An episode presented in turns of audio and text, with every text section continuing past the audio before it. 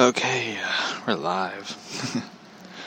so, you might hear something in the background. It's the fan and air conditioning because we're in a heat wave. Which is. We're having like a heat advisory, more like it's best way to put it. I tell you, it is like the worst thing about air conditioning is like I got a headache from you know, the weather change, you know. You go outside, you feel the humidity. You walk inside, you feel the air conditioning. It's like one of those annoying things, so.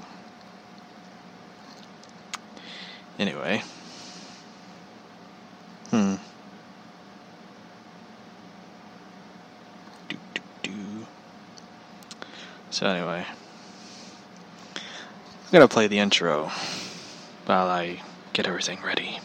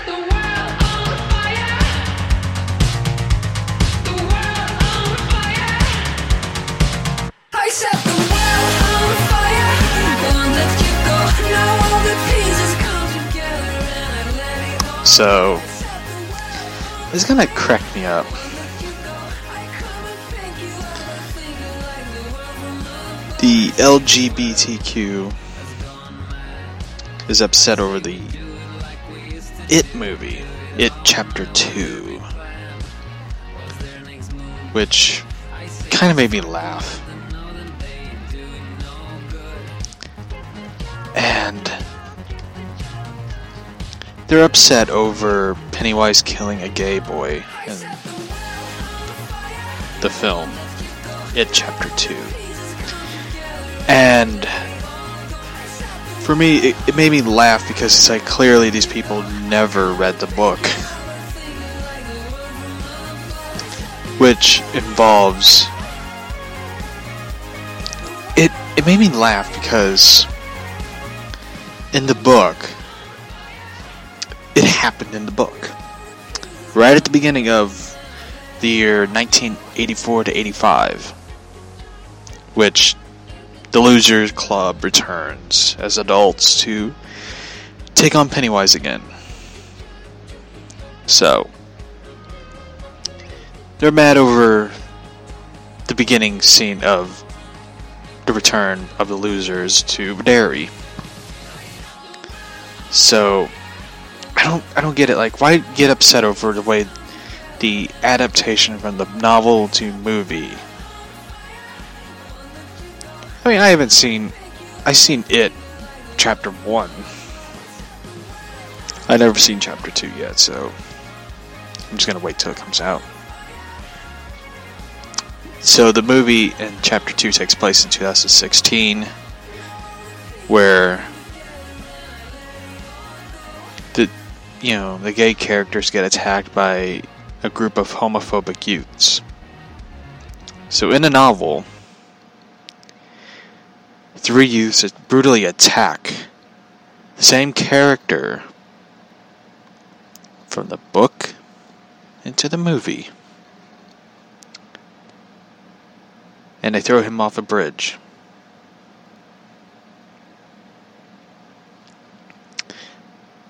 And here's the thing about it that a lot of people who I haven't either. I haven't seen it chapter 2 yet, so so in the movie in the in the movie they get attacked, but a lot of them don't realize that when in the movie it's caused by Pennywise the dancing clown. Who is kill who kills the guy, so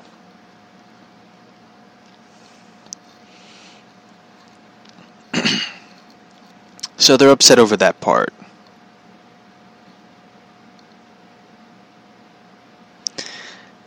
Here's the thing, like I understand you get upset over something horrific happens in a movie. But you have to read the book. If you're going to see the movie thinking I'm going to change this and this and this and it's going to be a lot better. But here's the thing, like once you change something out of the book into into a film adaptation or a TV adaptation, it's to kind of suck. I'm not condoning or praising that they add, they kept the, that part in there. I'm just saying that you shouldn't be you shouldn't have someone change something because of your agenda. It always bugs me when people always have to be like, you have to change this because it's going to trigger.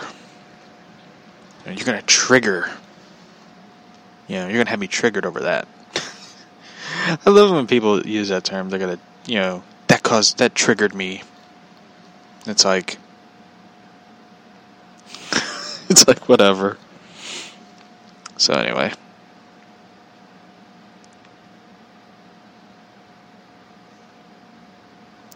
The director of It Chapter 1 and Chapter 2, the next film he'll be doing is The Flash. I'm excited for this one. I'm excited that they're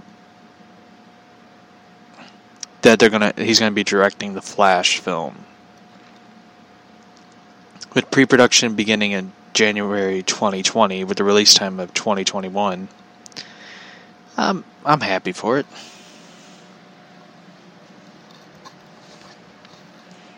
So, uh, I'm I'm excited for the Flash film. For those who don't know, I I love the Flash. TV show, film, com- comic book. I'm excited for the film. So I know I already said I love the film, but I haven't even seen it. I, just knowing who's involved in it, and knowing that the people who did it is going to be making the Flash film, I'm excited. Me too. Yeah. I know a lot of people are still kind of like upset that Ezra Miller's starring in it. yeah, I'm happy he's in the film. I'm happy that they haven't they haven't changed the director. Yeah. I'm, you know, I'm thrilled about it that they haven't, you know, changed the actor or anything. Because Ezra Miller is, I mean, he's a weird dude. I mean, he doesn't go by you know gender pronouns, so they is weird. so, which you know, it, I I know that a lot of people are going to find this triggering and offensive, but why like he once said in an interview when someone asked about his gender identity. Miller does not identify as a man or a woman. It's like, then what the hell are you then? it's. I, I don't know what you are, dude. And you said he said that I barely identify as a human.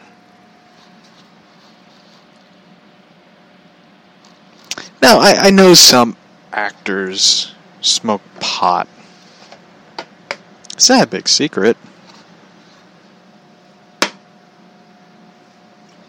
Sorry. I've been, I am not making this up, I've been doing a challenge to myself, which is drinking a gallon of water. So far, so good. You know, so. anyway.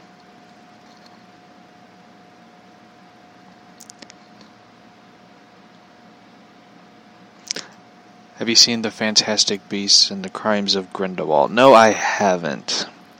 I haven't seen it. I heard it wasn't that great. Like it just didn't do great.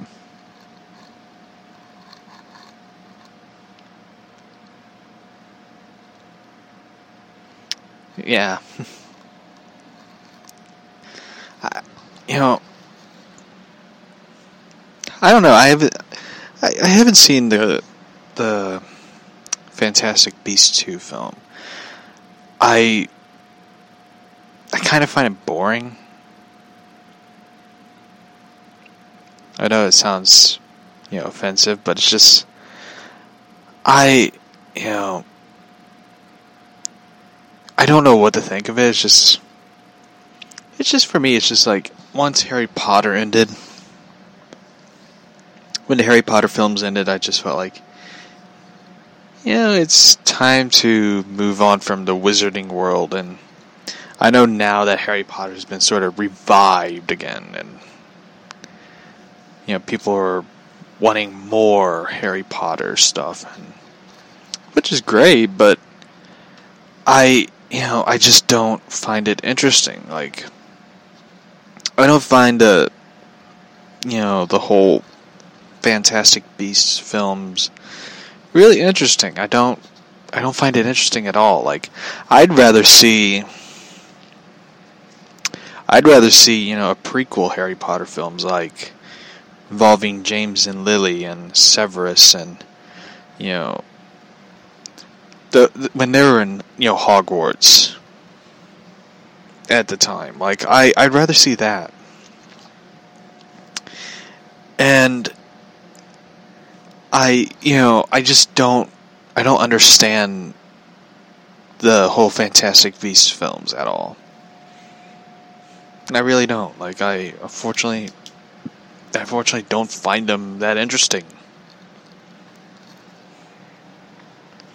You know, and I mean, it's bad enough. Like, I played the uh, the Harry Potter. I think it was the Mysteries of Hogwarts where you create yourself and you go through Hogwarts and you try to you know your character tries to find the main character you know the family member I found it interesting yeah I did read it I did read the last book I I actually admit I have to admit like I cried when when uh, Professor Snape died. I actually was kind I was heartbroken because it's like that's gonna happen in a film, and I I love the whole part where it's revealed that you know Snape was keeping an eye on Harry and protecting Harry for Lily. And always like that that moment I was just like fuck. it was just it was really moving and I just was like how how did they not give Alan Rickman an Oscar? Like I always thought I always thought Alan Rickman should pl- should have played uh, Magneto in the X Men films. And mind you, I you know Ian McKellen did a fantastic job but Alan Rickman has that voice. Like when you hear him talk, you're like that's that should have been Magneto right there. That guy. And I always thought that. I always thought Alan Rickman should have been Magneto. Because if you ever like hear him I remember he did a scene. It was in Dogma. And he has that you know i don't know i don't know how to describe the voice he has that voice where it gets people's attention like you go like this dude this dude's awesome i just always thought that and it's kind of a crime that they never cast rickman in a comic book film but you know he he stole the show in Harry Potter, in my opinion. So, that's kind of my thoughts of it. Oh boy.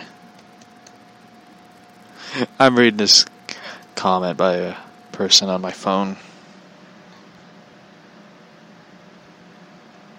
Love yesterday's episode, especially the parts about the video games.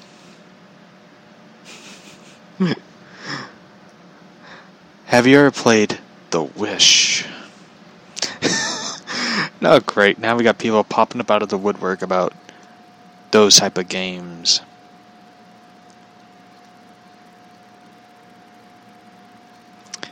Speaking of Harry Potter, Harry Potter actor Eddie Redmayne reveals DC Comics character he wants to play in the Batman.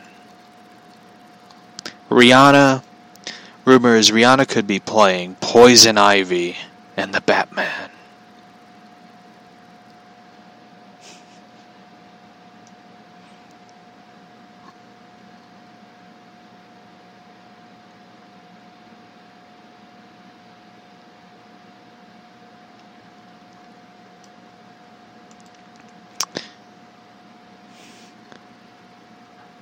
Rian Johnson, or Rain Johnson,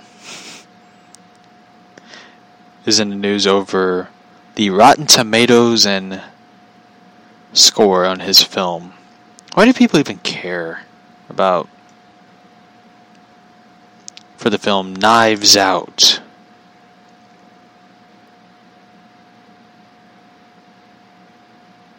I seen the trailer of it and it just looks so shitty. No, she's playing Poison Ivy. That's who Rihanna is and talks about pl- is rumored to be playing Poison Ivy. I guess for like the the Gotham City Sirens. They haven't picked a uh, actress yet, but there's like high talks about Eiza Gonzalez playing Catwoman.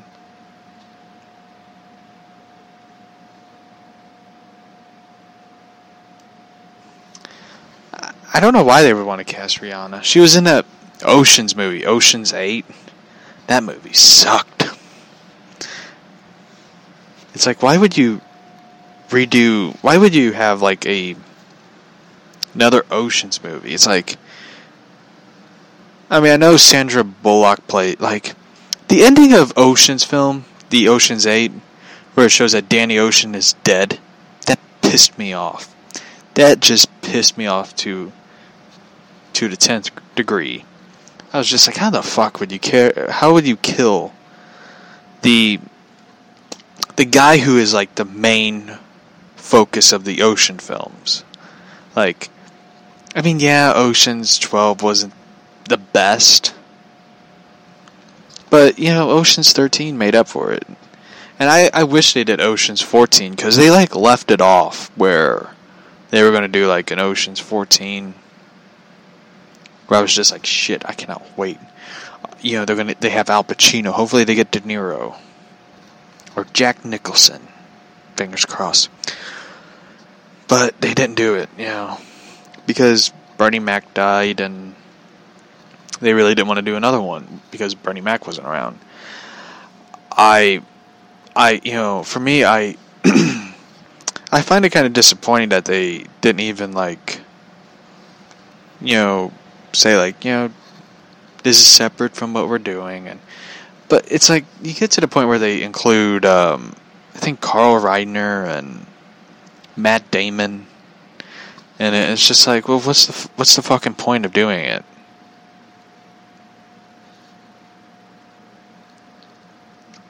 but anyway Rian Johnson also talked about his Star Wars films. For for those who don't remember, he directed the most epic great Star Wars film of all time. The Force Awakens. No, Last Jedi. Sorry, not Force Awakens. That was Abrams. The Last Jedi. And for those who never seen Last Jedi, how dare you? How dare you not woke? I, I I tell you, I don't really care about it, but You know.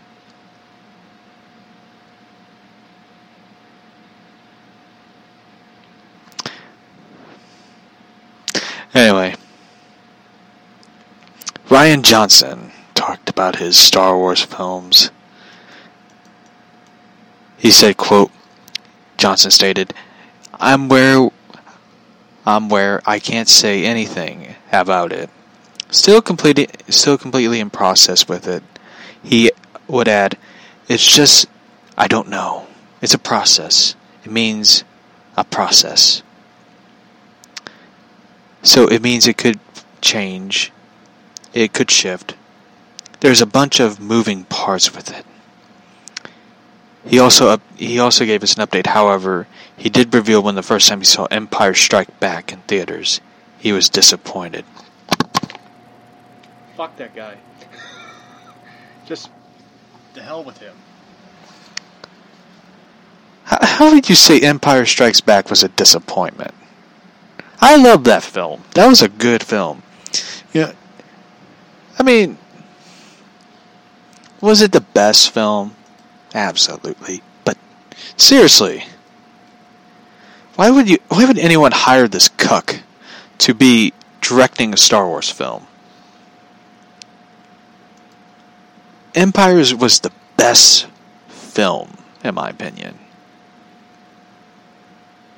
The best.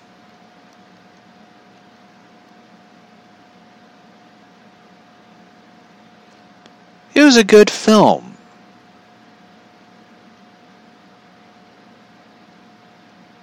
It was a great film.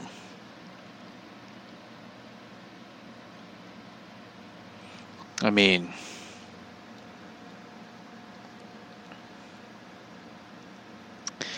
I mean, is it kind of disappointing? no, but hey, you know, it's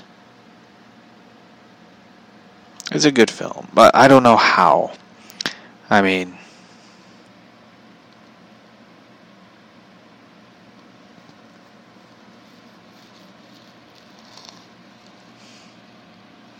I mean, Luke loses his hand. He finds out right afterwards, after losing his hand, that Vader is his father. Han, you know, is alright, but, you know. Luke loses his hand, which is like brilliant. I love the part where, you know, Luke gets his hand cut off and Vader goes, I am your father. And it's like, I love that moment because if at that point Luke would be like, "The fuck you you cut my hand off and you're telling me this?" Yeah, I thought you'd forgive me. it's like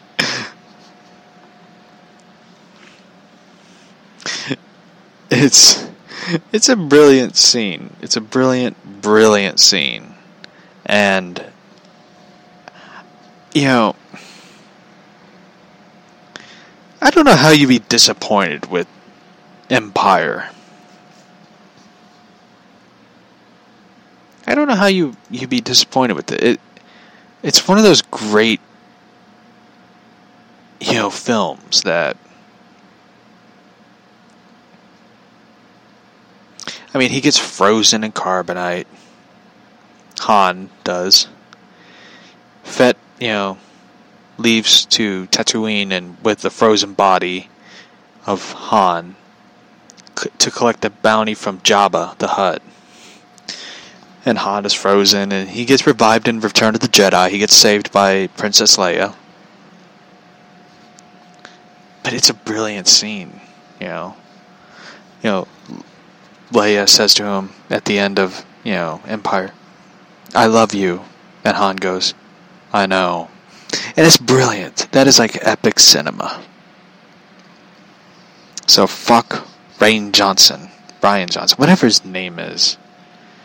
Stupid fucking cuck. How do you hate that film? No wonder everyone hates your guts. Because you're the worst fucking director on the face of the earth.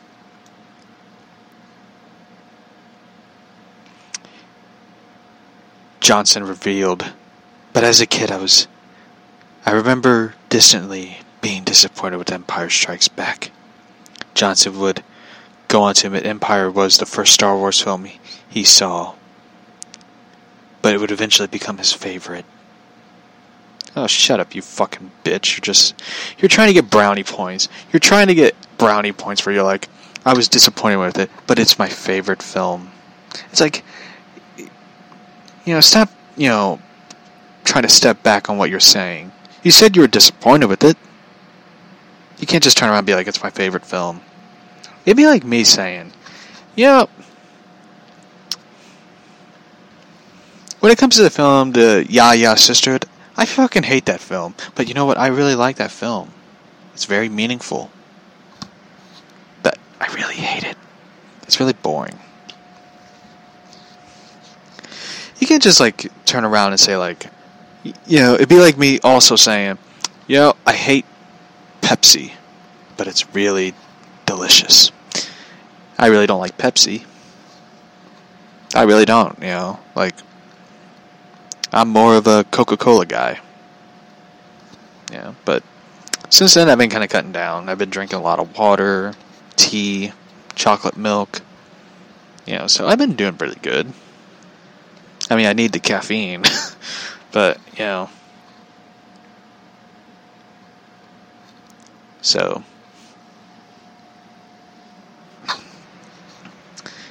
it would also be me saying, you know, Jimmy John's is shit.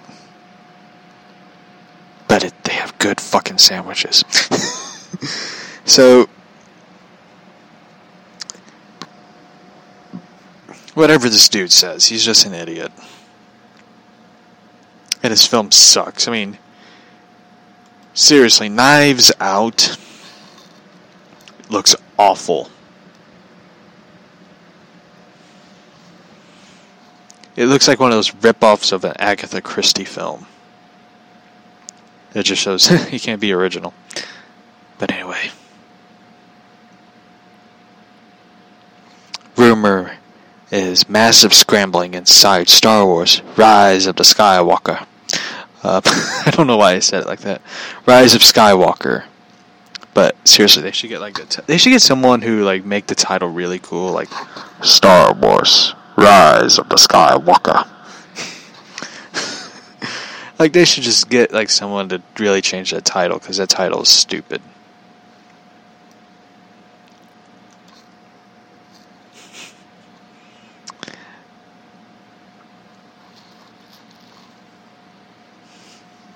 Marvel has confirmed they are in development with Nova film with Spider-Man director Jon Watts. Yeah, you kind of knew that was going to be happening. I don't know what to think of um, a Nova film. I guess they're trying to find something to salvage what they could get off of Spider-Man. Because, you know, Sony's like, the door is closed to Marvel MCU. But you know what? We're still doing films. Yeah, I tell you one thing. You know, I know a lot of people are still upset or having post traumatic Spidey syndrome. But it's okay. You know, just, just hang in there. Everything's to be alright. You know, you're going to get a new Spider Man film, you're probably going to be like, that is the best Spider Man film I have ever seen. I mean, shit. You know, the next MCU film is going to be the best MCU film ever. Even though a lot of people are like, what about uh, Spider Man Homecoming? Uh, no. What about uh, Endgame? no. Black Widow is the best MCU film ever. I love those MCU idiots. Every MCU film they made is the best ever. Ever. The best ever. You know, the best. It'd be like, you know, DC fans be like, Batman Begins is the best Batman film ever. Dark Knight, the best film ever. Dark Knight Rises, the best ever. Yeah, it's just it always annoy it always annoys me when people are like, "This film is the best ever," and you're just sitting there going like, "Didn't you just say that about the last film?" and the last film before that one, and the one way before that one. Like, a lot of people always ask me, it's like, what is the best MCU film you've seen? I always say, like, Guardians 1.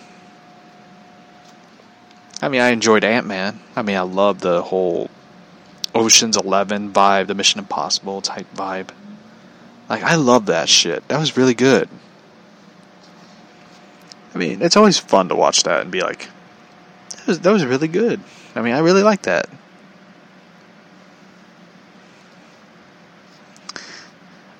You know, the reason of it is that I really like, you know, films that have, you know, really cool action scenes and really cool stuff to watch. And I don't know what to think of it. oh boy, another one. Another person asked me about another video game. Have you played Milfy City? the fuck? Who comes up? No, I haven't. And no, I haven't played My Cute Roommate. the shit.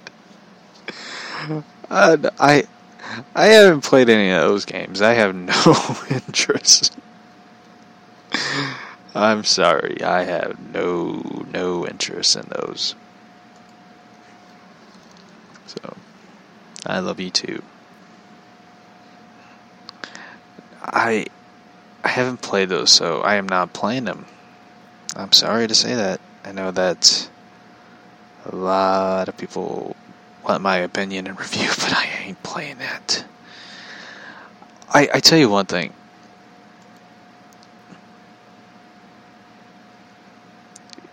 You know, I I, I tell you one thing. I don't understand why people what my opinion and reviews of video games like that. I ain't doing it. I'm sorry. I just I look at those those games and they just kind of creep me out. I, I guess because mainly you know whoever designed them and made them are very artistically good.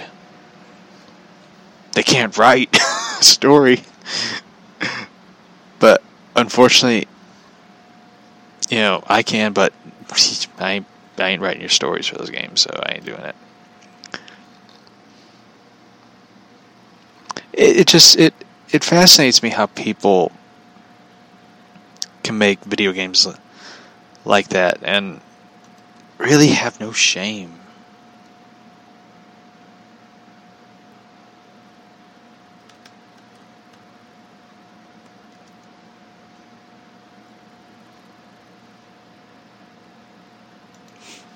I I I have to read the synopsis of the story.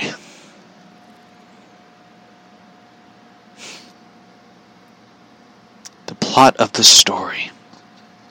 The story is about a university student who moves to a new city to study.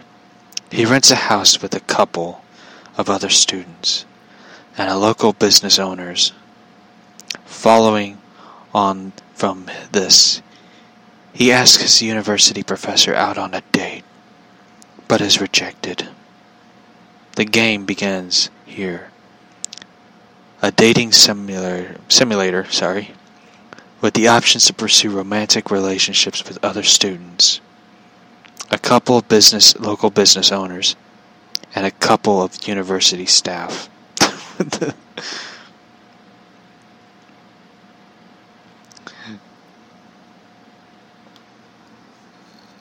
okay.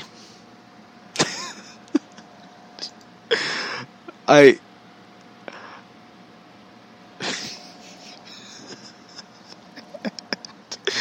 oh shit.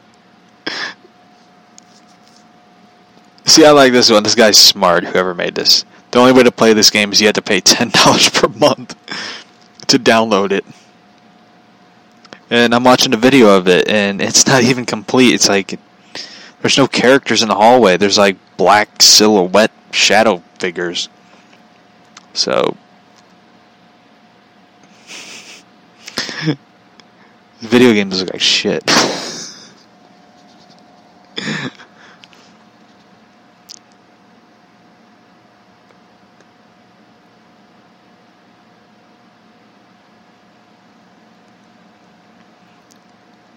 Yeah, looking at some of the screen, you know, screen cap covers for videos of these games. After looking at them, I just need to take a shower because I feel dirty. It just, you kind of sit there and you're like, someone really put the time and effort in that?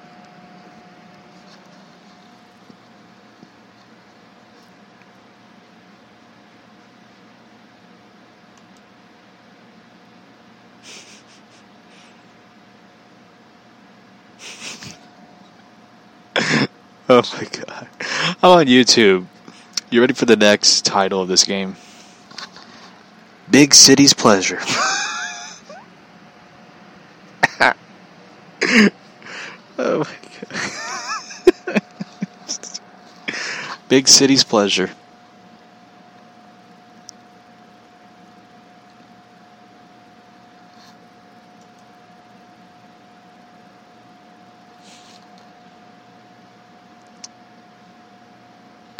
Here's one title of the game.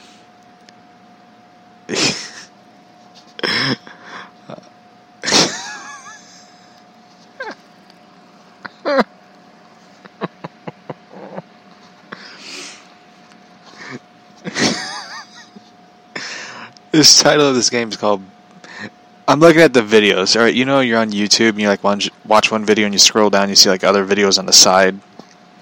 All right, here's uh, Freeloading Family, Best of Anthony Anthony Cumia of Opie and Anthony.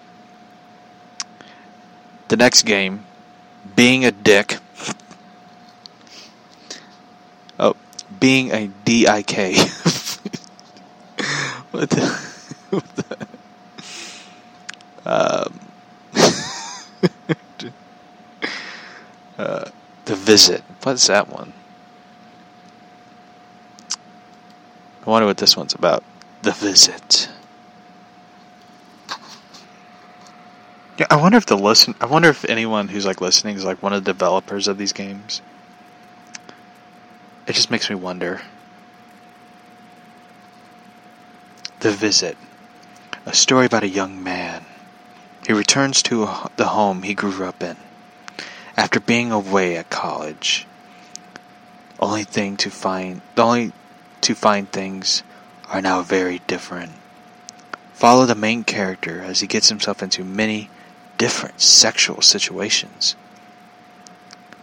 Developer, I plan I plan to have other characters make choices along the way that will affect affect the final outcome. Themes of this game. MILF, big breasts, big ass, feet. Well, okay. and they show like the main characters.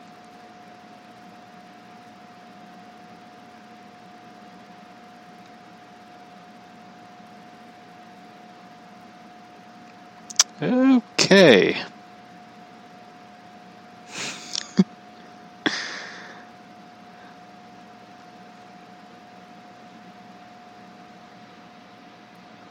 Developer, hey guys, I'm away for two weeks. I've paused the billing cycle of Patreon and will not charge you guys on the, the 1st of September. Pay up front is still in work. However, Patreon will still charge new pledges or increased pledges. Please be aware. Thank you. You see, at least he's, you know, being honest. Like, he's going away for a while. He's going to come back. So.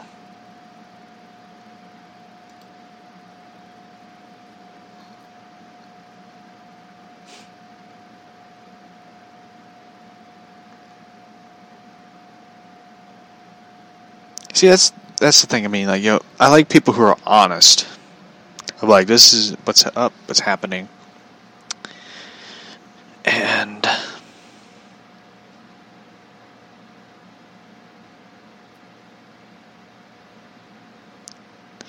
I- you know, some of these games are like creepy as shit.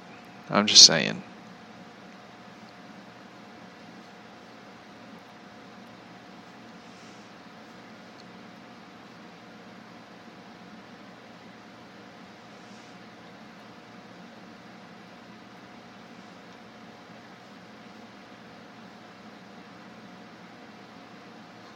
Just saying.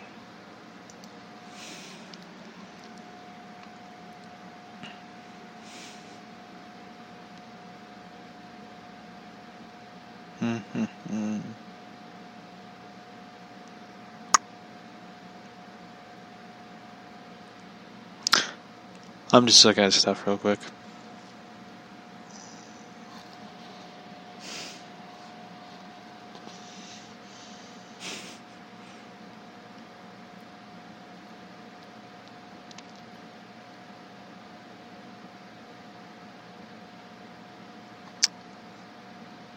Hmm. That's creepy.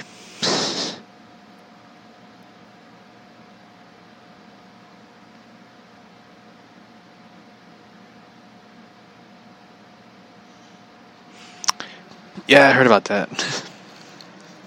DC Animated, of course, announced their next film, which is uh, Superman Red Son. Yeah. I've I've heard about that. I I'm kind of you know excited for it. I wonder who's going to do the voice of Batman. Is like the one question. One thing I hope they don't do with Red Son is make it into another DC animated universe film. Otherwise, I'd be pissed about that one. Like, I, I, you know, I, I know on the past episodes I've been kind of critical of the DC animated films and how I felt about the way they've been doing things, and I I've always talked about it. Like they, oh, they did announce who's doing the voice talents.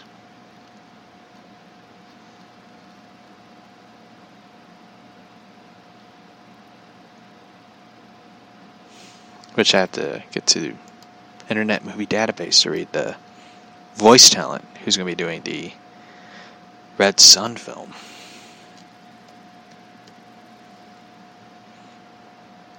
Mm-hmm. Do do do do do do. Made a TV series out of it. Oh, the sorry, they did do a, a uh, motion comic of Red Son.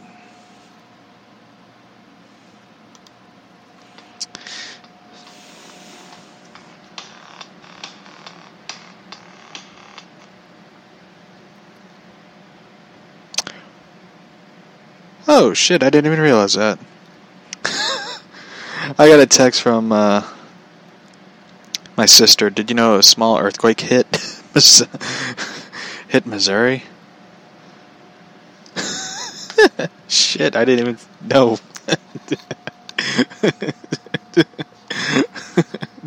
I, I'm sorry. I didn't even know that.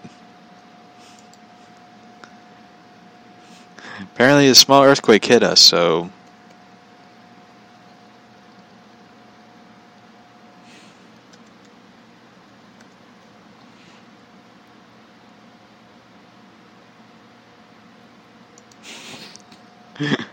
So. Didn't know we had an earthquake, so. Don't worry, I'm alive. Oh boy. Uh, I'm trying to find out who's in the who's doing the voicing of uh, Red Son. So.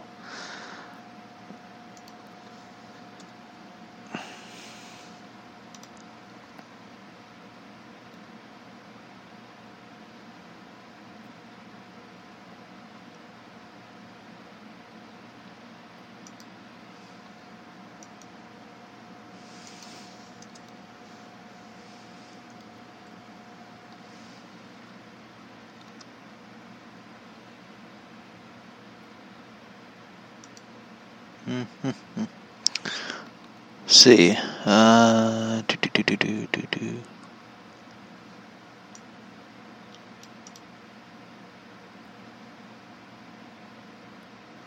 So far, it's been revealed that in the animated film, we'll have talents such as Tara Strong, Jason Foley, and many more. It's cool. Tara Strong's gonna be in it, so She did a voice of uh, Harley. For those who don't know. Uh, let's see. For the it's going to be a standalone film separate from the DC animated movie universe, which they should have done with Batman Hush, in my opinion. Uh, voice talents include Amy Amy Acker, uh, Jim Ward, Jason Isaac. Jason Isaacs is going to be in it. All right. Jason's. Don't even know your name, dude. Uh, hmm. Paul Williams. Really? Paul Williams? Phil LaMarr, who did. Uh, who's in the Justice League, Justice League Unlimited. Phil Morris, who's in it. He was uh, John Jones in Smallville. Roger Craig Smith, better known as Batman, in the Arkham universe, the Arkham games. Batman Arkham Origins. And he was in Lego DC Supervillains, Kingdom Hearts 3, Star Wars Battlefront 2, Lego Dimensions as Lego Batman movie. And he was Bat-Mite, Riddler, and Skeets in Lego Batman 3. Uh, yeah, Batman, Lego Batman 3. So, wonder who he's going to be voicing. And he was also Batman and Batman Ninja, my personal favorite Batman film. So, I can't wait for that one. Uh, Sasha Roiz, Tara Strong, Travis William, Vanessa Marshall. So that's who's going to be in the part of the Lego. Uh, the I was going to say Lego, Lego. I mean, I don't know why I'm on a Lego fix, but DC, you know, film Superman Red Son. So that's cool that Jason Isaacs is going to be in it.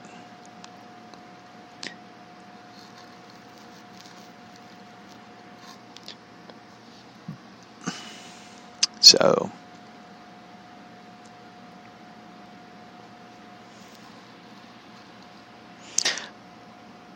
I would love to see um, a Superman Red Son film. You know, a Red Son, you know, live action film. I mean, it'd be cool to see them do it in a live action film because, I mean, you have the Joker movie. I mean, with the Joker movie, the way it's going, that could give you like opportunities and chances to do films that's outside the DC bubble, you know, the DC universe bubble.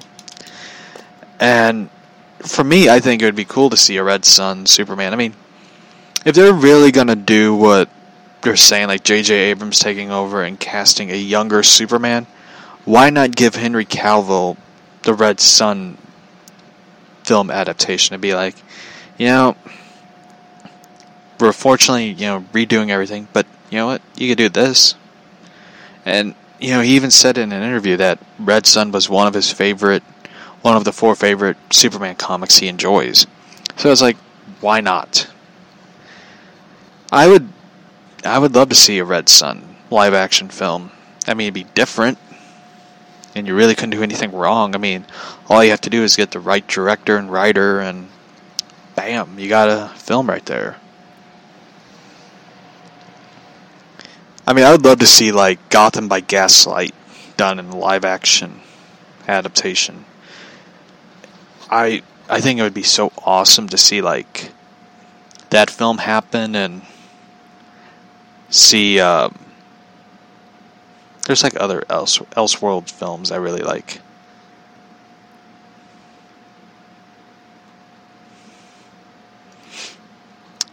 I remember there's like one I really enjoyed that I read called uh, Batman Hollywood Knight. I thought that was such a it was such a corny comic, but I really enjoyed it. and I really enjoyed the um, one that was so weird and like fascinating was written by Alan Brennert, which is called Batman Holy Terror, which follows Batman, which is Reverend Bruce Wayne of Gotham, who becomes Batman to take down government responses to murdering his parents.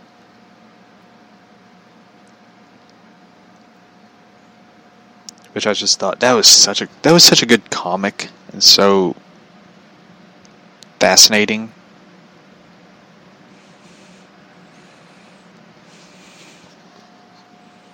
But I love the uh, Batman Gotham Noir, which is like a noir driven Batman story.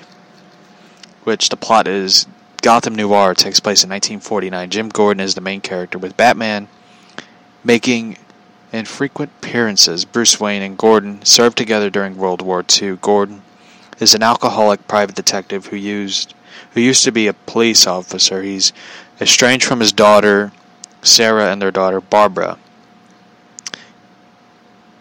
Which one part I really hate right here is like Gordon is revealed to be in a relationship with Selina Kyle but left him due to his alcoholic dependency.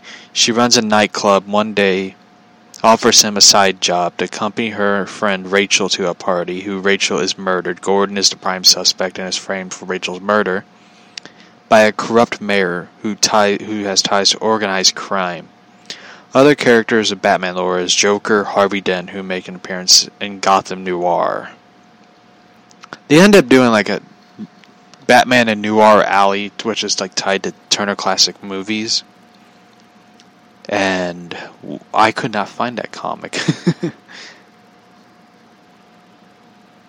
but I mean, the one part I hate is like Gordon in a relationship with Selina Kyle, which kind of fucking bugged me.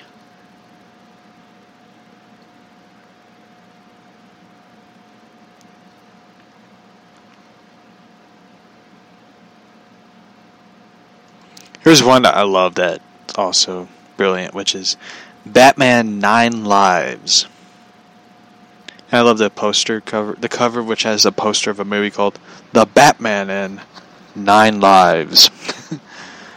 Nine Lives differs from the original Batman canon because it's set in the 1940s, which I love. I love anytime they do a film, a film in the 40s or a story in the you know comic book set in the 40s because it's like different time period. You know, it's different from this time. So, set in the 1940s, at a time when Gotham was in a rifle with, you know, in a rift with organized crime. Sorry, in a rift with organized crime.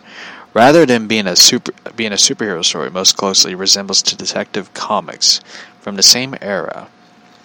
Before the idea of superheroes being introduced, Batman still exists. He's a member of a rogues. Still exists. Members of his rogues gallery appears in normal criminals rather than mutated disfigured or technology enhanced characters. Similar approach to Christopher Nolan's Batman films, which has part of the story appears that it's been created for human identities for supervillains such as Joker, Penguin, and Two Face. The story is very noirish, following Batman down a sewer in search of a crocodile. Upon finding and wrestling the animal, he is hit in the head by a mysterious assailant. He is awakened lying next to the body of Selina Kyle, Catwoman in normal canon. Once the body is discovered, private detective Dick Grayson is accused by Commissioner James Gordon of having something to do with the murder. As the story progresses, we find out that Selina Kyle has earned the nickname Catwoman because she owns the Kit Kat Club. she used to use her sexual allure to keep the club from going under financially. She later restored to blackmailing. She has many secrets of many Gotham's criminals.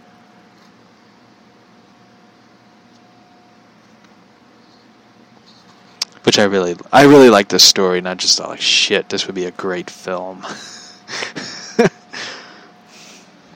I always, always thought that. I thought, like, this would be so awesome. I mean, imagine that. That'd be such a great story. And I would love to see like a Gotham TV show set in the 40s. Like, would you imagine like a Gotham show set in the 40s, and it's like noir, crime-driven stories? Like, I'd be like, shit, just take my money. I want that.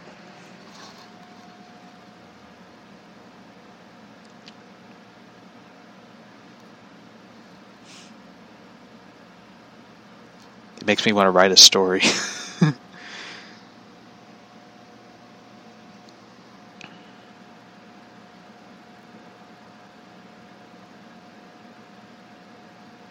I like this one. This story, which is so great.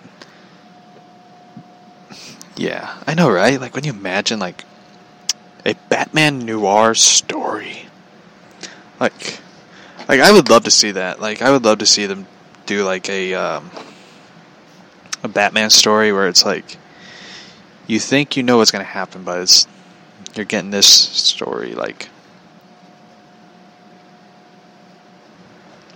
Uh, sorry, like I would love to see like, you know, Batman set in noir. Like he doesn't have the bat gadgets. He has like his bat rope. He has like the Batmobile, but it's like a souped up car. You know, still it's like like because you know back in the day they had uh, it was around the 40s. So alcohol was like illegal, and they had like moonshiners like running, you know, souped up cars driving through there. It's like, when you imagine like Bruce Wayne all of a sudden paying one of those guys like, I want this car, this black 1940s car, souped up, that can be faster than anything. Like, would you imagine that? Like, that'd be so awesome. So, here's what this one story I absolutely love, which is called Batman Dark Knight, Dark Knight's Dynasty. It has like three different stories Dark Past, Dark Present, and Dark Future. Dark Past follows Sir Joshua Wainwright, a crusader of the Knights Templar, in the year ni- in the year 20, 1222, sorry, 1222, where he's battled the evil Vandal Savage, who steals a shipment of gold and tries to br- tries to bring a mysterious meteor crashing to Earth. Savage and immortal has gained his immor- immorality from the meteor, trying to bring it back so he could gain even more power after stopping Savage in this period, hurling him into the spear he was using to draw the meteor to Earth. Batman, known as Joshua, swore swears to an oath that he and his family will now and forevermore be sworn enemies of Savage and prevent him from his mad schemes to protect the future. Joshua himself is tried is tried for heresy and burnt at the stake due to his impossible nature of the story, causing the Templar leaders to assume that he stole the gold for himself. Savage is disguised as the Templar leader and personally condemns Joshua to oversee his burning. Which is like crazy. Like, I thought it was like so cool. There's a Batman named Joshua.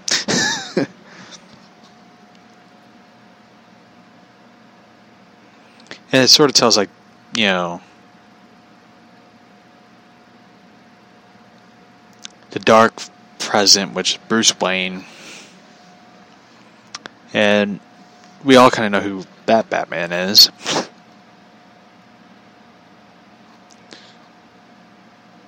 And Dark Future 2022, a man now living side by side with intelligent apes.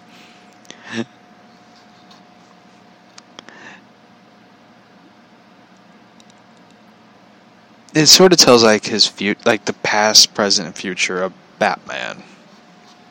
But I really like the uh, uh, 1222 Batman. I just always thought that was cool.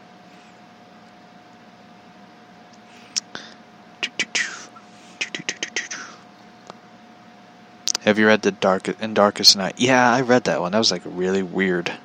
A Green Lantern Batman. Never imagined that one.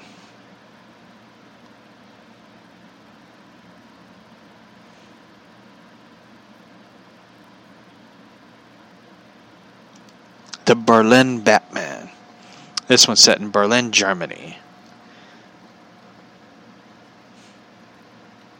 This one's like the weirdest story, just in my opinion.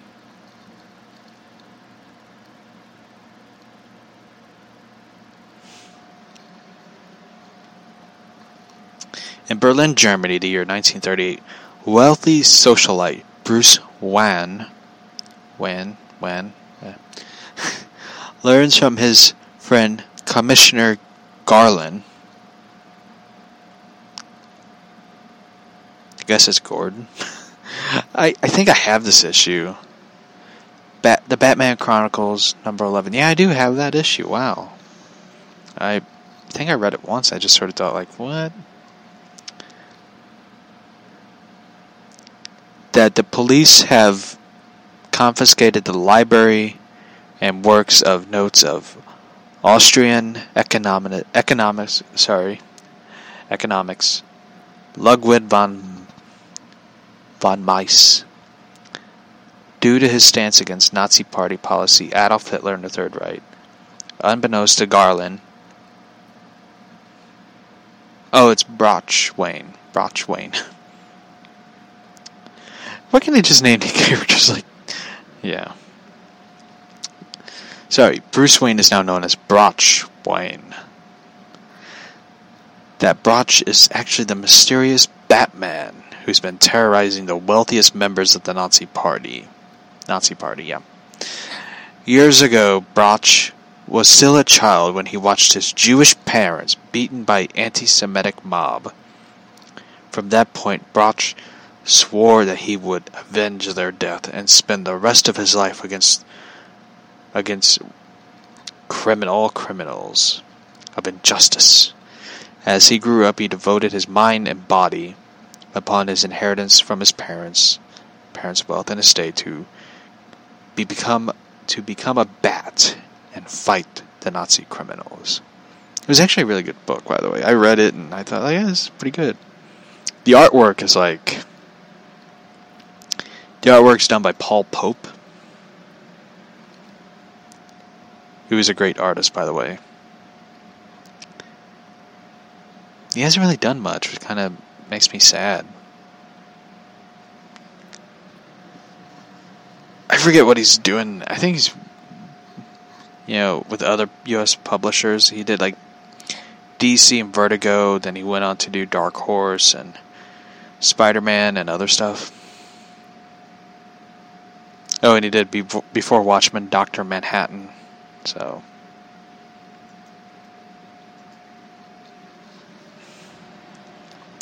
So it's time to talk about Gotham. I kind of am talking about Gotham, like other stories and stuff. But yeah, I mean, if they're ever going to do like a live action, you know, Batman film separate from the Reeves, the DCEU, Gotham by Gaslight's like one film that they should do as a live action adaptation. In my opinion. Like, I would love to see that. I know that um, they were going to. Day One, you know, the people who did Fear. Day One Studios, who did the, the video game Fear, was going to do a Gotham by Gaslight video game.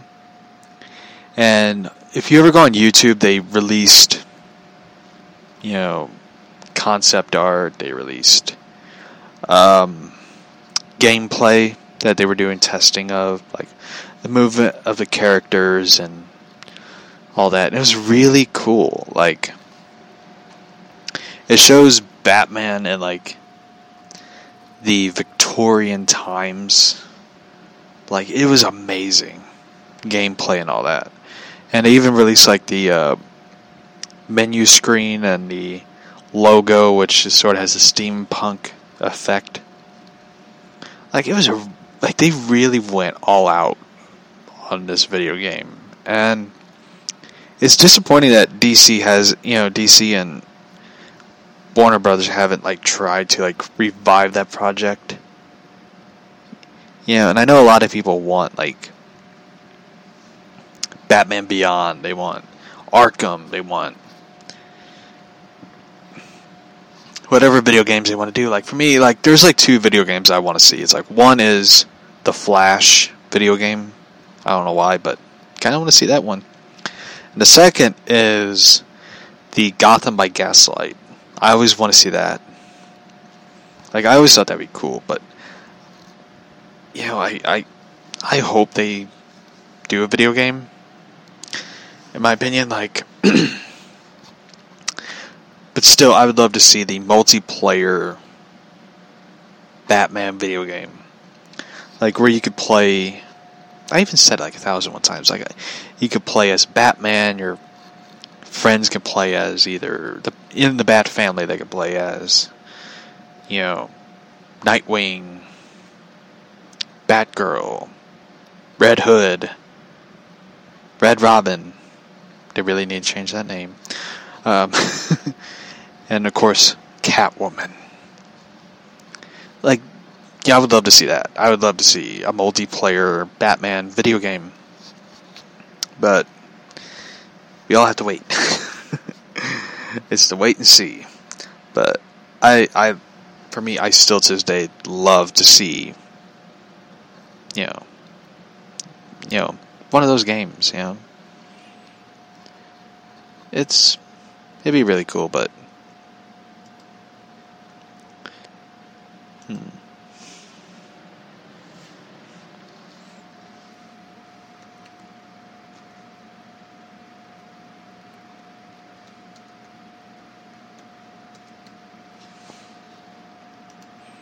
Do, do, do. Do, do, do, do, do. Sorry.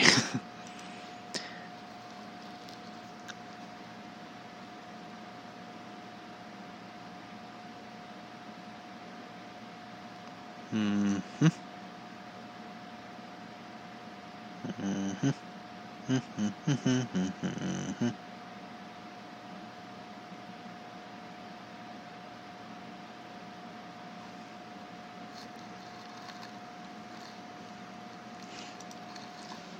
CBR, known as Comic Book Resources, have released 10 superheroes deserving of their own major video game. I can't wait to see this listing. Number 10, Captain America.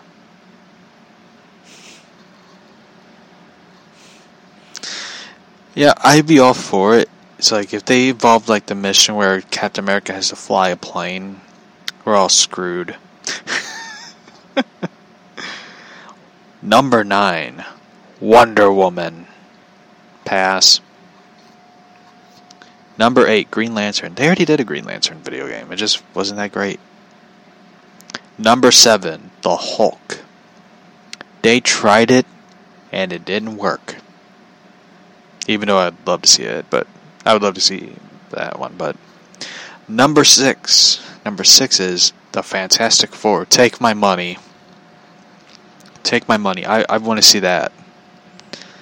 I, I want to play that one. That would be a great multiplayer video game. You get your four friends and you play as the Fantastic Four. Number five, Superman. Eh, I don't know. Number four, The Defenders. Yeah, I would, you know, I've played the Defenders video game. Number three, Black Panther. That one surprised me. They never, Marvel never pulled the trigger on it. Number two, The Flash. Hell yeah. Number one, Justice League. Uh, no. No. I say Catwoman. There should be a Catwoman video game. I think the people from Rocksteady should make, especially the person who designed the Catwoman character, that should be a Catwoman video game. I'd play that game all day. You know, I'd just be like, this is the best video game I've ever played.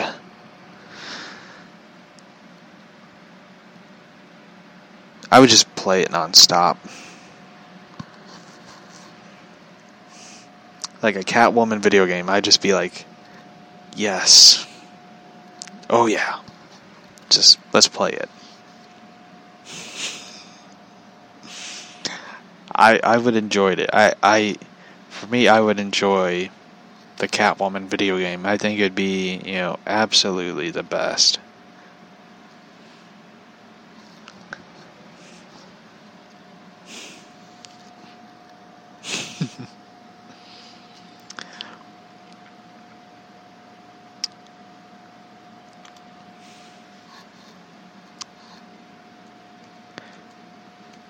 Uh, here's a question.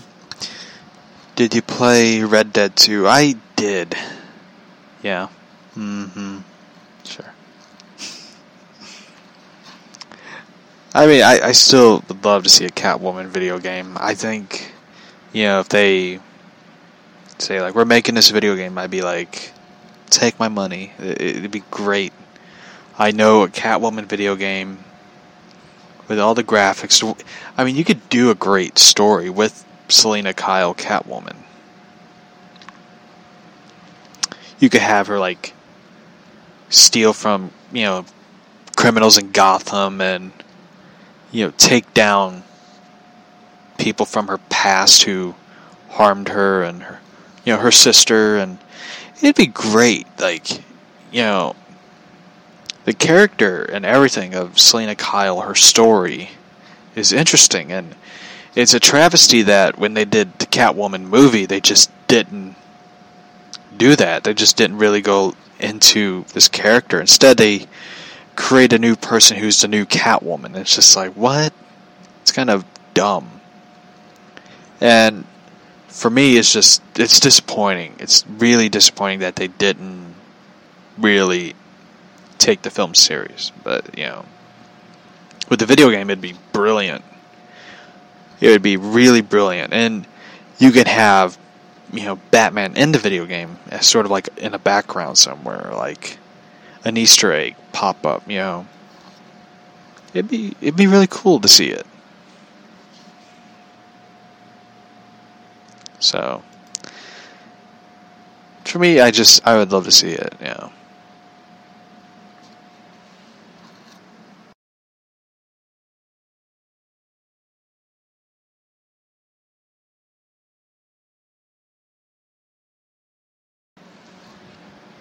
So anyway.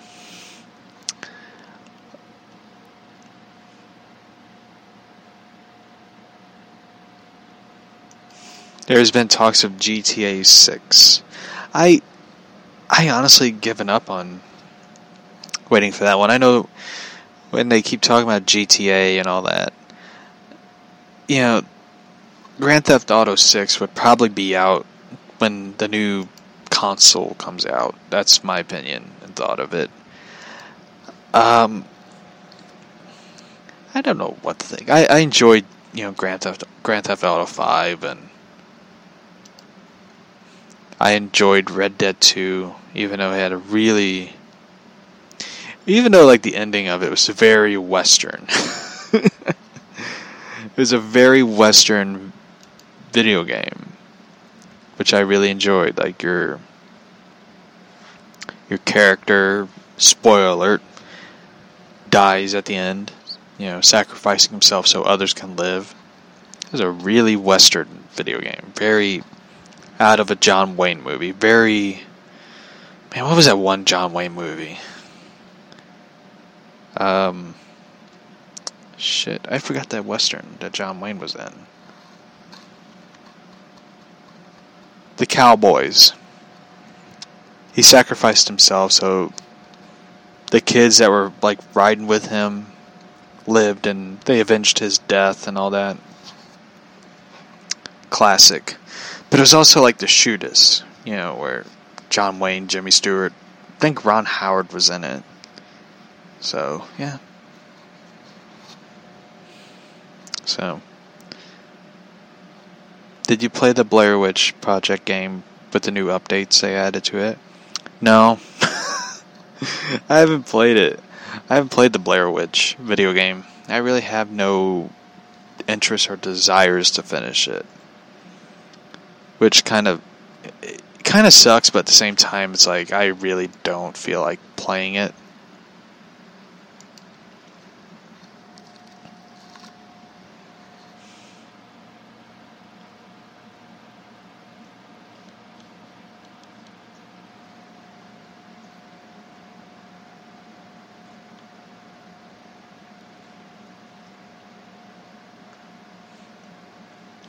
Even though a lot of people enjoyed it. But the weird fucked up thing is like the game takes six hours to complete. When I heard that, I was just like, shit, I ain't playing this. you know, so. There was talks of the Blair Witch TV series. I kind of see them doing a TV series. I mean, I know they did a comic book, the Blair Witch Project. Yeah. Which Assassin Creed is your favorite? Oh, um, I, re- I remember one I played. I think it was. Which one did I play? There's like they made several of them. I. I ended up playing. I think it was Assassin Creed Two that I played, and I really liked that. I really enjoyed it, but I loved the uh, the fourth one, which involved pirates. I really enjoyed it because you know it had the pirates and stuff, which I I thought was really cool. But I know they did one that has um.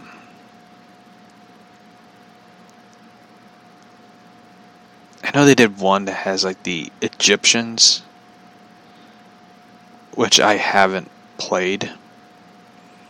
But the uh, the Assassin's Creed Odyssey looks pretty good. I haven't I haven't bought it, played it, so. But once it like had like the Roman soldiers and all that, I just thought like shit, I want to play that one. so that one's definitely on the list of a video game I really want to play. But one that I have to play is the Syndicate one. But I'm definitely going to try the Assassin's Creed's Origin or Odyssey. I have you seen the video? Uh, not the. I was gonna say the movie. I was gonna say video game, but have you seen the movie they did, like the Assassin's Creed film?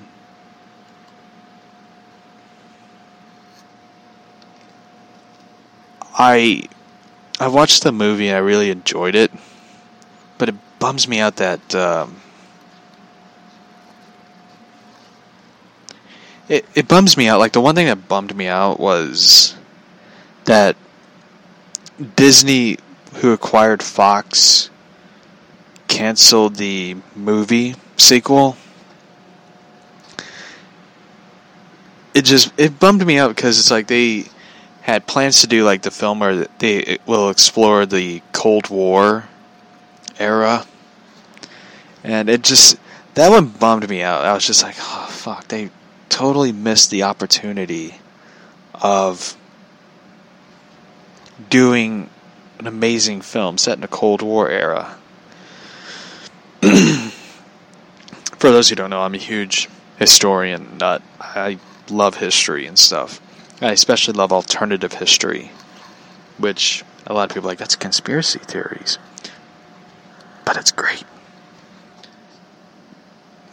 Like I was disappointed with that. They didn't want to do like they had like two additional films planned. The first sequel would you know you know explore the Cold War era and era and you don't know where the third one would be. Third one I was kind of hoping for like Egyptian time period, please. but it just wouldn't make sense. So, I mean, kind of would, but it'd be really cool though.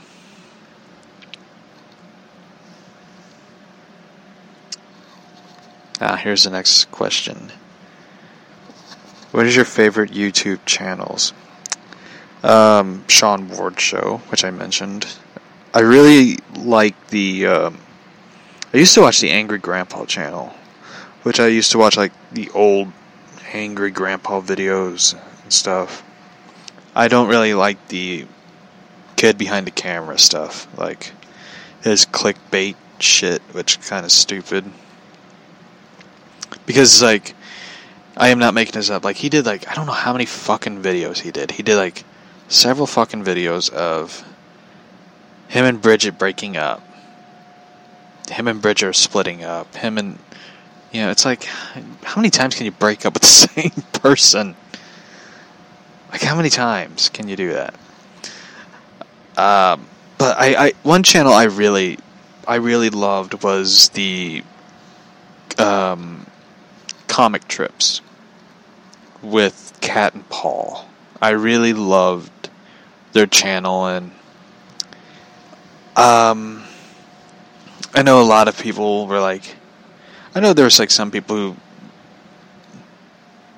who love the comic trips channel, like myself, think like, do you think they'll, you think they'll, you know, one of them will continue it? And it's like, I really don't want to see them, either one of them. You know, it's no offense to them, no disrespect to them, but it's just, I really don't want to see either one of them continue it. As sad as that sounds, because it's like when you think of comic trips, you think of Cat and Paul, and it'd be so weird when you see comic trips. And it's like there's Paul or Cat continuing it. It's most likely going to be Paul continuing it, but I, you know, when you watch it, it's like they had the perfect dynamic. They were the dynamic duo. They had the perfect, you know, personalities personalities to bounce off each other to do the show. And when you when they're going to, you know, one of them brings the channel back, if one of them brings it back, mind you, it's a big if. It'd be so weird to watch it. It's like, you know, one's missing, one's gone, and one's still going. It'd be kind of sad and weird at the same time, but I, I'd rather see them, you know, start fresh with the new channel than continuing on. Like comic trips is like this perf. It ended. I mean, it ended abruptly. Like where, you know, it ended sadly, and I don't know if they have more videos. I don't know if one of them has more videos of they did together on comic trips or not, but I rather see it just not continue, in my opinion. It, you know, it's one of those. It's my opinion of it, but uh, one channel I really enjoyed so far is the Sean Ward Show, which I really enjoyed. I would love to do a channel like that. like I could just write like crazy stories and stuff. Uh, one I one channel I really enjoyed is uh, Comic Book Palace, which is a fun channel, which I highly recommend. Because the guy who owns the comic shop is like the funniest dude. He's like blunt and honest about everything. And it's really cool to see, you know, comic book readers go and talk about issues that they enjoyed so far and talk to Glenn, who's the comic book shop owner, and it's really cool.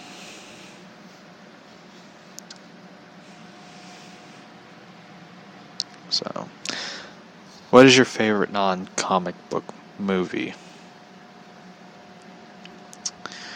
Um, my favorite non comic book movie. It's kind of hard to choose because I watch a lot of comic book films. um, I really enjoyed the. What was it? That one film? I'm trying to think of it. I I really enjoyed the uh, Sandlot. That was a good film. But my favorite my favorite comic book film, my favorite non-comic book film. I I really liked the Frankenstein film. You know, the classic Universal Frankenstein film, Boris Karloff. I thought that was a brilliant film. Um, my favorite non-comic book show, King of the Hill, is easily my favorite. But I, I did a review of one that I really enjoyed. It's not comic book, which is Twister. The extreme, man. The extreme. uh, oh, here's one. You you listen to Opie and Anthony. Recently, Anthony Cumia talked about. There was talks about on the Cumia show that of Anthony and Opie rehashing, re uh, patching things up. Do you think it'll happen? Do I think Opie and Anthony will talk again? I, yeah, it's been I think five years since they haven't spoken to one another. I I think like I remember they, I remember Opie had Anthony on his show. Um, via a telephone, because Anthony was like hosting his show. Um, I you know, I don't know. Like I would love to see them patch thing patch things up. I would love to see them come back like an Opie and Anthony reunion show. But you know, I don't know. Like it'd be cool though to see them come back. They were like the rock stars of radio. Like like shock rock is unfortunately dead. You know, a lot of people, you know, say it is, but I kind of think it is. Um, because nothing is shocking anymore. um, but you know, I think I think it would be cool to see them come back, Opie and Anthony, because I really liked it. I really loved the show. I kind of I grew up listening to it. I really enjoyed their craziness. You know, I I would love to see them patch things up at least. Like, do I think they'll do a show? Who knows? Like, it'd be cool though to see them do it. I would love to see them do like like a radio like a tour or something like they did before. And they have like Jim Norton, which I highly doubt because Jim and Opie are in a feud. They don't like each other anymore. They don't talk to each other. But I, think it would. I think they would patch things up if like if Opie and Anthony patch things up. I most likely think, you know, Jim would Jim Norton would come back there, but as a guest, uh, because Jim does you know guest appearance on Anthony's show. I, I think it'd be cool, but I don't know. We have to wait and see. They do. Like I hope they do, because you know it sucked how it ended. Like how they don't talk to each other. I mean, they never talk to each other, which which Anthony, of course, admitted and that he never talked to Opie. it's just it kind of cracked me up on that one. It's like, how do you talk to someone you co-host a radio show with? you know, it's just it's kind of funny.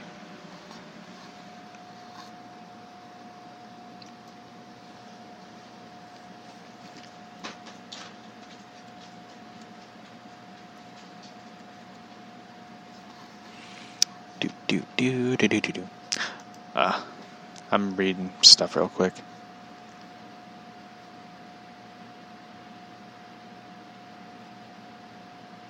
I like this article.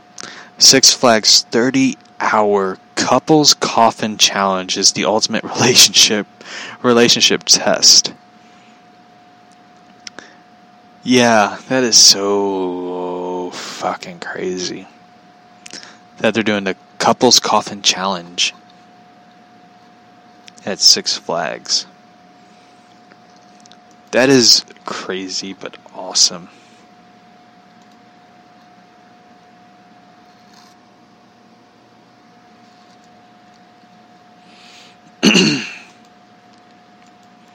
the article reads I like this one. Their news channel is called Mental Floss. mm-hmm.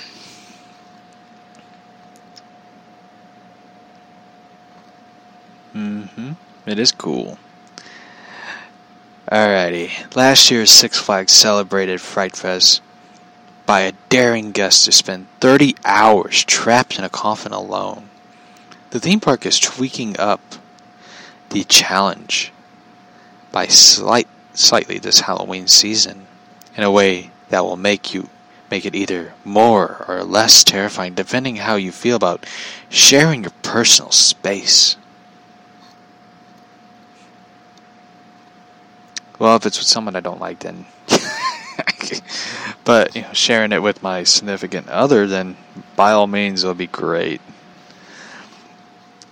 From 4 p.m. on Friday, September 27th, to 10 p.m. on Saturday, September 28th, six couples will get cozy in the coffins at Six Flags America in Maryland. I don't even know if they're doing it in St. Louis. I think they will. I mean,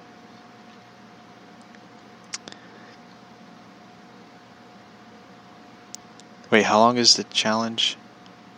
30 hours. Wow, you're going to be in like a coffin for almost a day.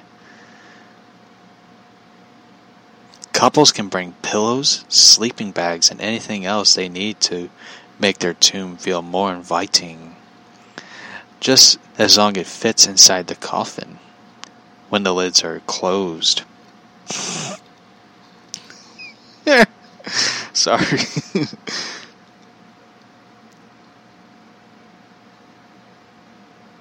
Each contestant will get a get out of the coffin free card they can use when they rise from the grave for six minutes at any point of the challenge. No, they're not burying you. They're like gonna shut. They're gonna like seal the lid so you can't get out. when when the couple that survives at the end of the complete challenge from their bravery, the grand prize is $600 split two ways for the couple. Two 2020 gold season passes and Fright Fest prize package. Damn, I want to try this challenge. I want to I want to try that challenge, by the way.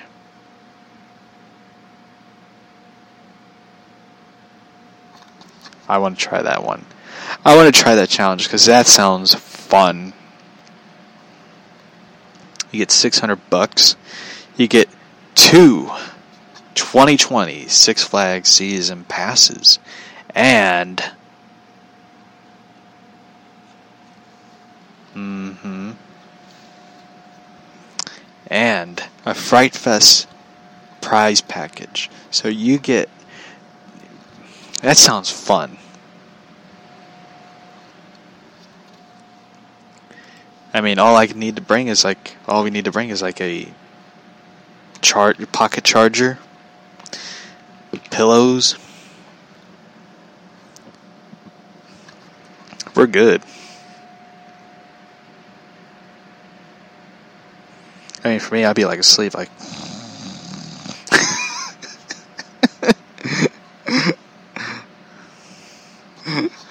You know, like.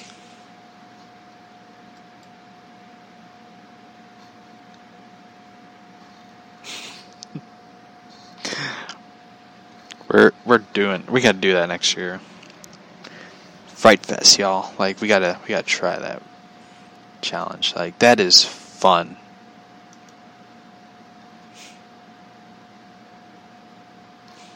That is just fun.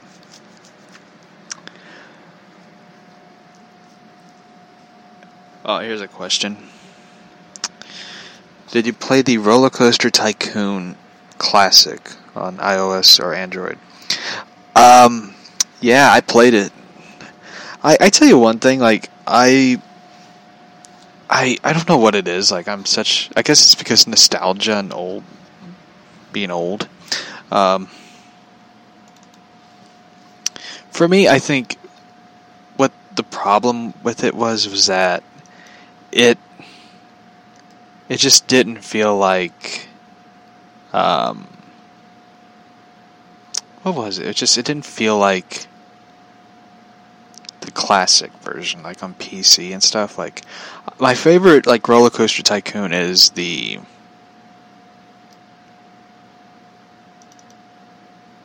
the um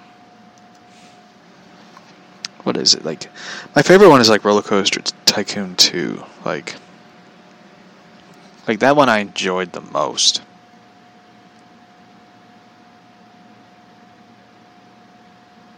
In my opinion, like.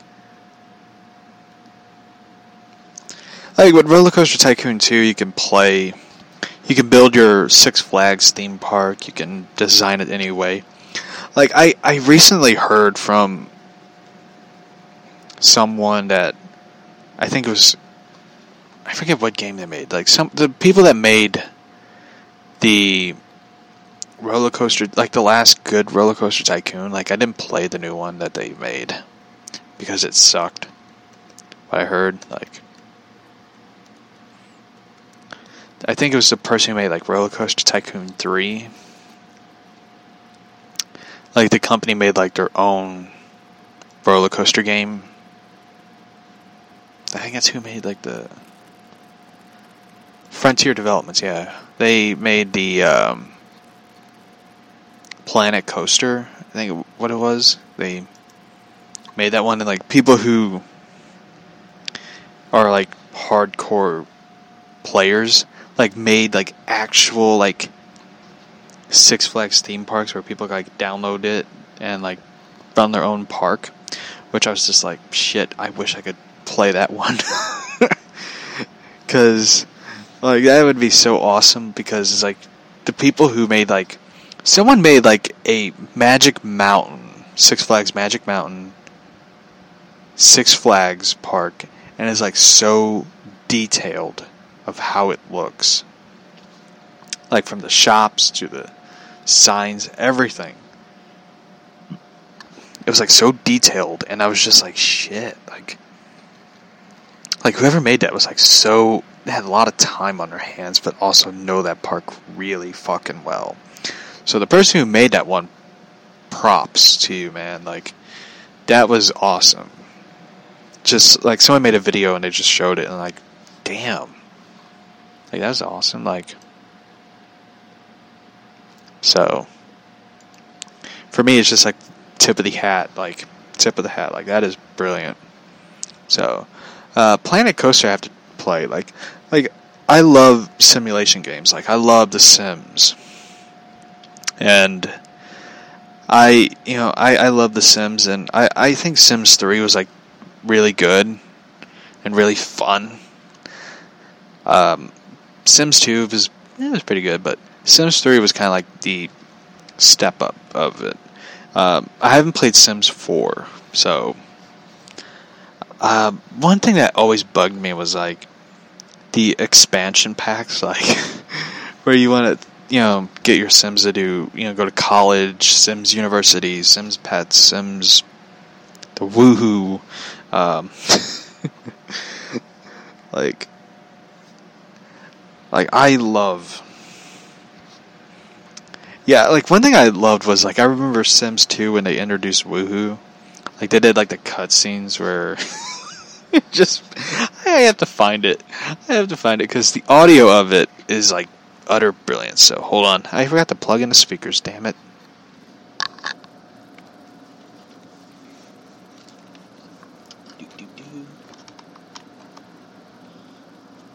There we go. Speakers are on. So, um, let me find it. Like the cutscenes of it that they did was like so funny. it's like, it's like whoever made the cutscenes of it, the the developers had to have a sense of humor. I mean, they they had to like.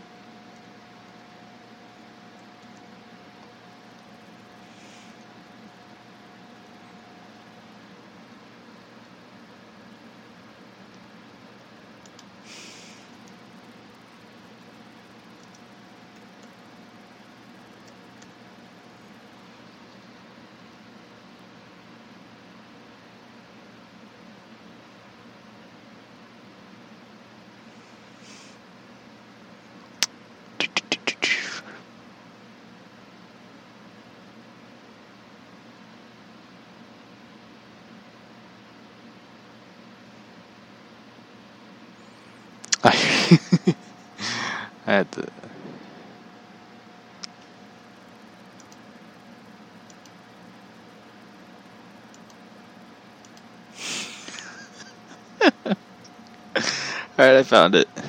Like, you have to listen to the audio of it, so you have to find the video. Mmm,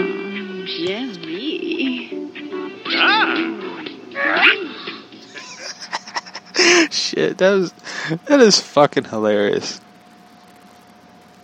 Like I I like to know that who created the language of it. Like the facial expressions of it is hilarious. Like when she like like all right, what happened was Sims 2. This is woohoo slash trying for a baby. The the scene of it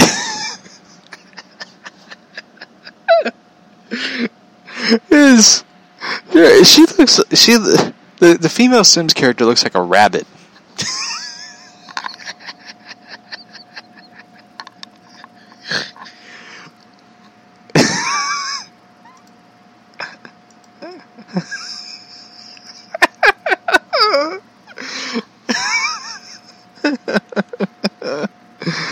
oh my god.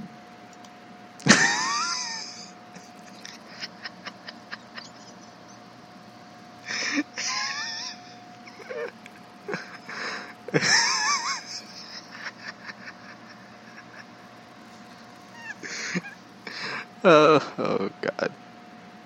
I wonder what the comments are.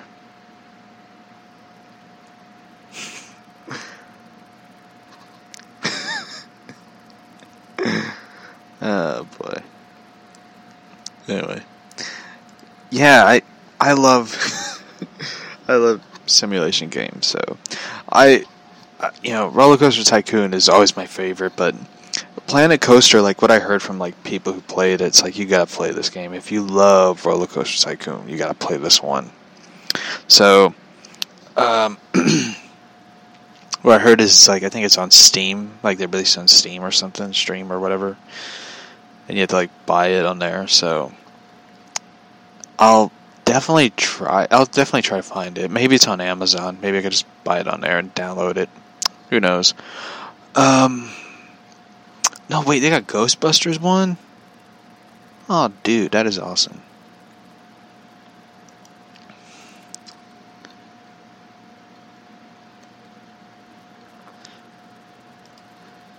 Here's a question. Halloween's coming around. Do you have a good horror movie to recommend? Wow, that's a good question.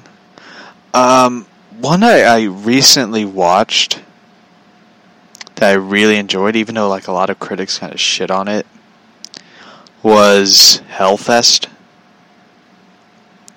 which is a really good film. It's basically like Halloween with a theme park,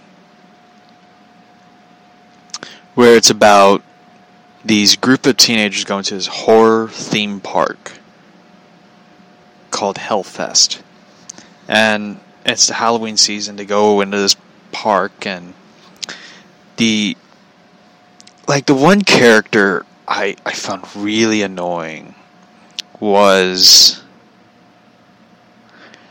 a character named Taylor. She's like fucking annoying. Like she is like the most obnoxious, annoying character. And I was happy when she died. like like I was just disappointed with it. She was. I was disappointed like the first time. Like the car- the killer tried to decapitate her head, and he couldn't do it because the thing kept the machine like wouldn't work. And she got away, and she finally died, which I was just like, yes. So, it's a really good movie. Like, the, character Taylor, she's like really annoying.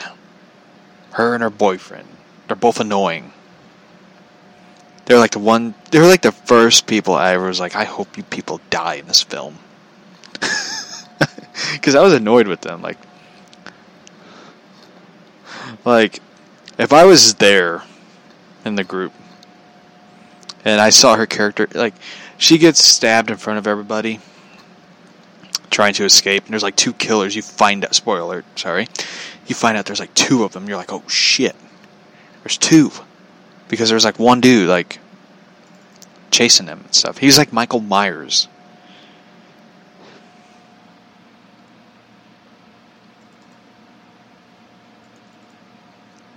In this film, so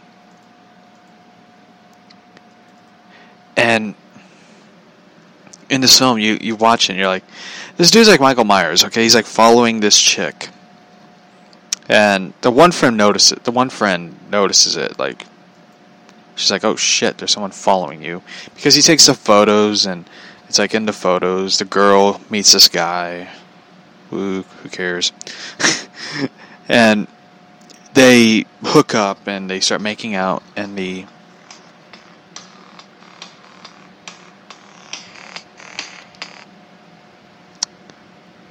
Anyway, sorry about that. That was my phone.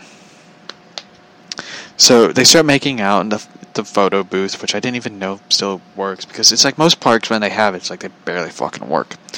Um, and he takes the photos, and she goes, "Hey," you know, and she chases after him, and luckily she doesn't die. I was thinking, like, please don't die, please don't die. You're the only black character in this film. Don't die. Don't don't die in this film. We need you. You're like the one with common sense. We need that. So, thankfully, she's she survives in the film. She makes it through the film, and they they run around this park like it's like really creepy. It's like so creepy in this film because you don't know what is real and what is fake. Like you watch this film, you're like you don't know wh- who's involved in this. You're like all paranoid, which makes it the perfect setting for a horror film ever. And you're just like watching and you're like on the edge of your seat. You're like, "D- d- don't, don't, don't go there. No, don't. Oh, you idiot. So, so watching it, it's like this is like the first horror film, this ho- first horror movie in a long time. I just enjoyed it. I just sat through and enjoyed this film. Not like Blair Witch, which scared the fuck out of me. But this was like a really fun film to sit through and just go like kill time and just watch it and just be entertained. And I, I highly recommend it. It's a brilliant film. I wish they would do a sequel. I want a sequel to this film because the ending of it. I'm not going to tell you what happens at the end of it. It let, let me say it changes the look of a killer. It just changes everything of it. You're like, I sat there. I was just like, what? Are you kidding me? And it just changes the aspect of a horror film. It gives a killer like a new look. Like you're sitting there, you're like, what? And you just, and it just, it's, it's brilliant. I wish they would do a sequel. I, I, I just really wish they would because I like this. Like a horror movie involved in a theme park is like the most creative way, most creative way ever. I really, I really liked it. Um, if you like a comedy horror movie, I I recommend the Ghost and Mr. Chicken, which is the Ghost and Mr. Chicken is about this guy played by Don Knotts, who's a typist, you know, a letterer, typist, I forget what it is.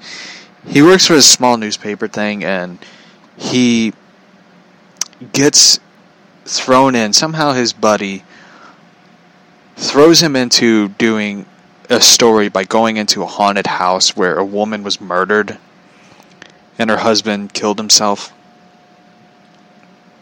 But there's a twist at the end, which is brilliant. And he goes into this haunted house, which, by the way, fun fact, that haunted house was the house in the Munsters, which was also used in the Burbs. So he goes into his house and he's like scared to death. He's like, I don't know, I don't want to be here. I just want to get through it and go home. And by the way, uh, there's and he finds out there's like blood stains on the keyboard, and they used Bon Ami, but the Bon Ami couldn't get it out, couldn't get the bloodstains out of the keys. So he goes in his film and it's like he gets freaked out, and all of a sudden, like weird, spooky shit start happening.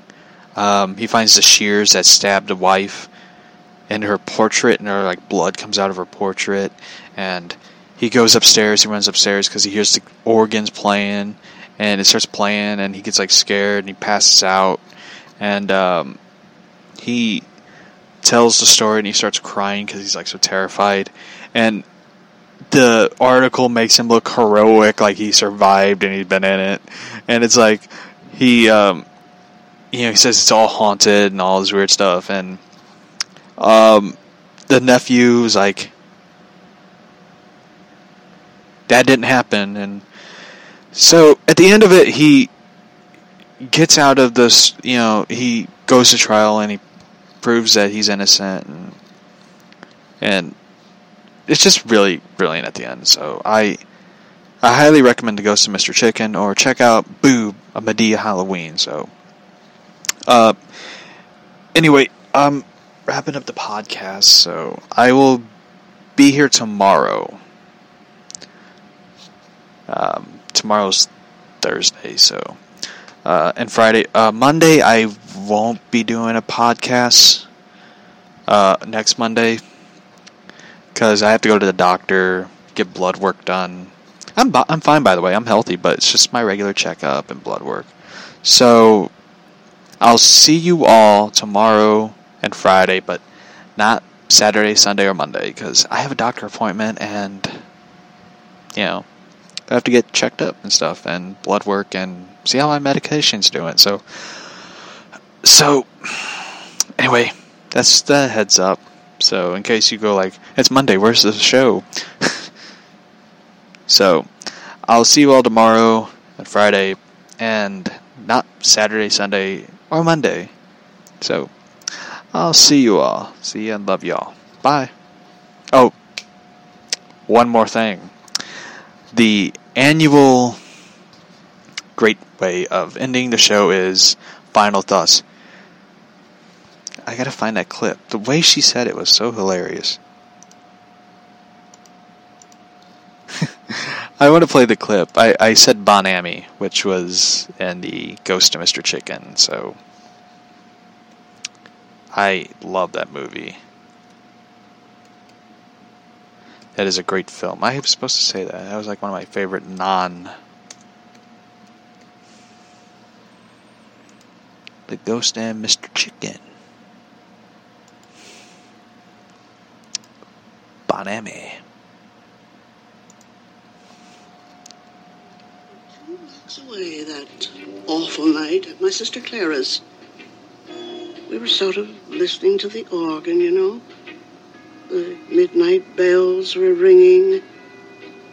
I turned to Clara and I said, Clara, the organ music sounds strange tonight.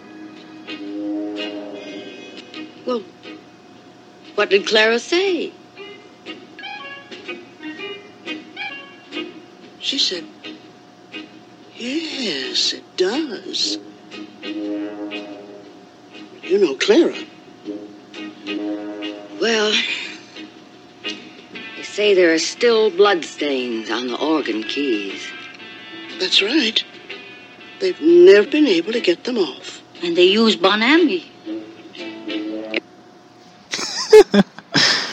So remember, folks, if you ever see blood stains on the keys, they won't come off, even if they use Bon Ami. Bye.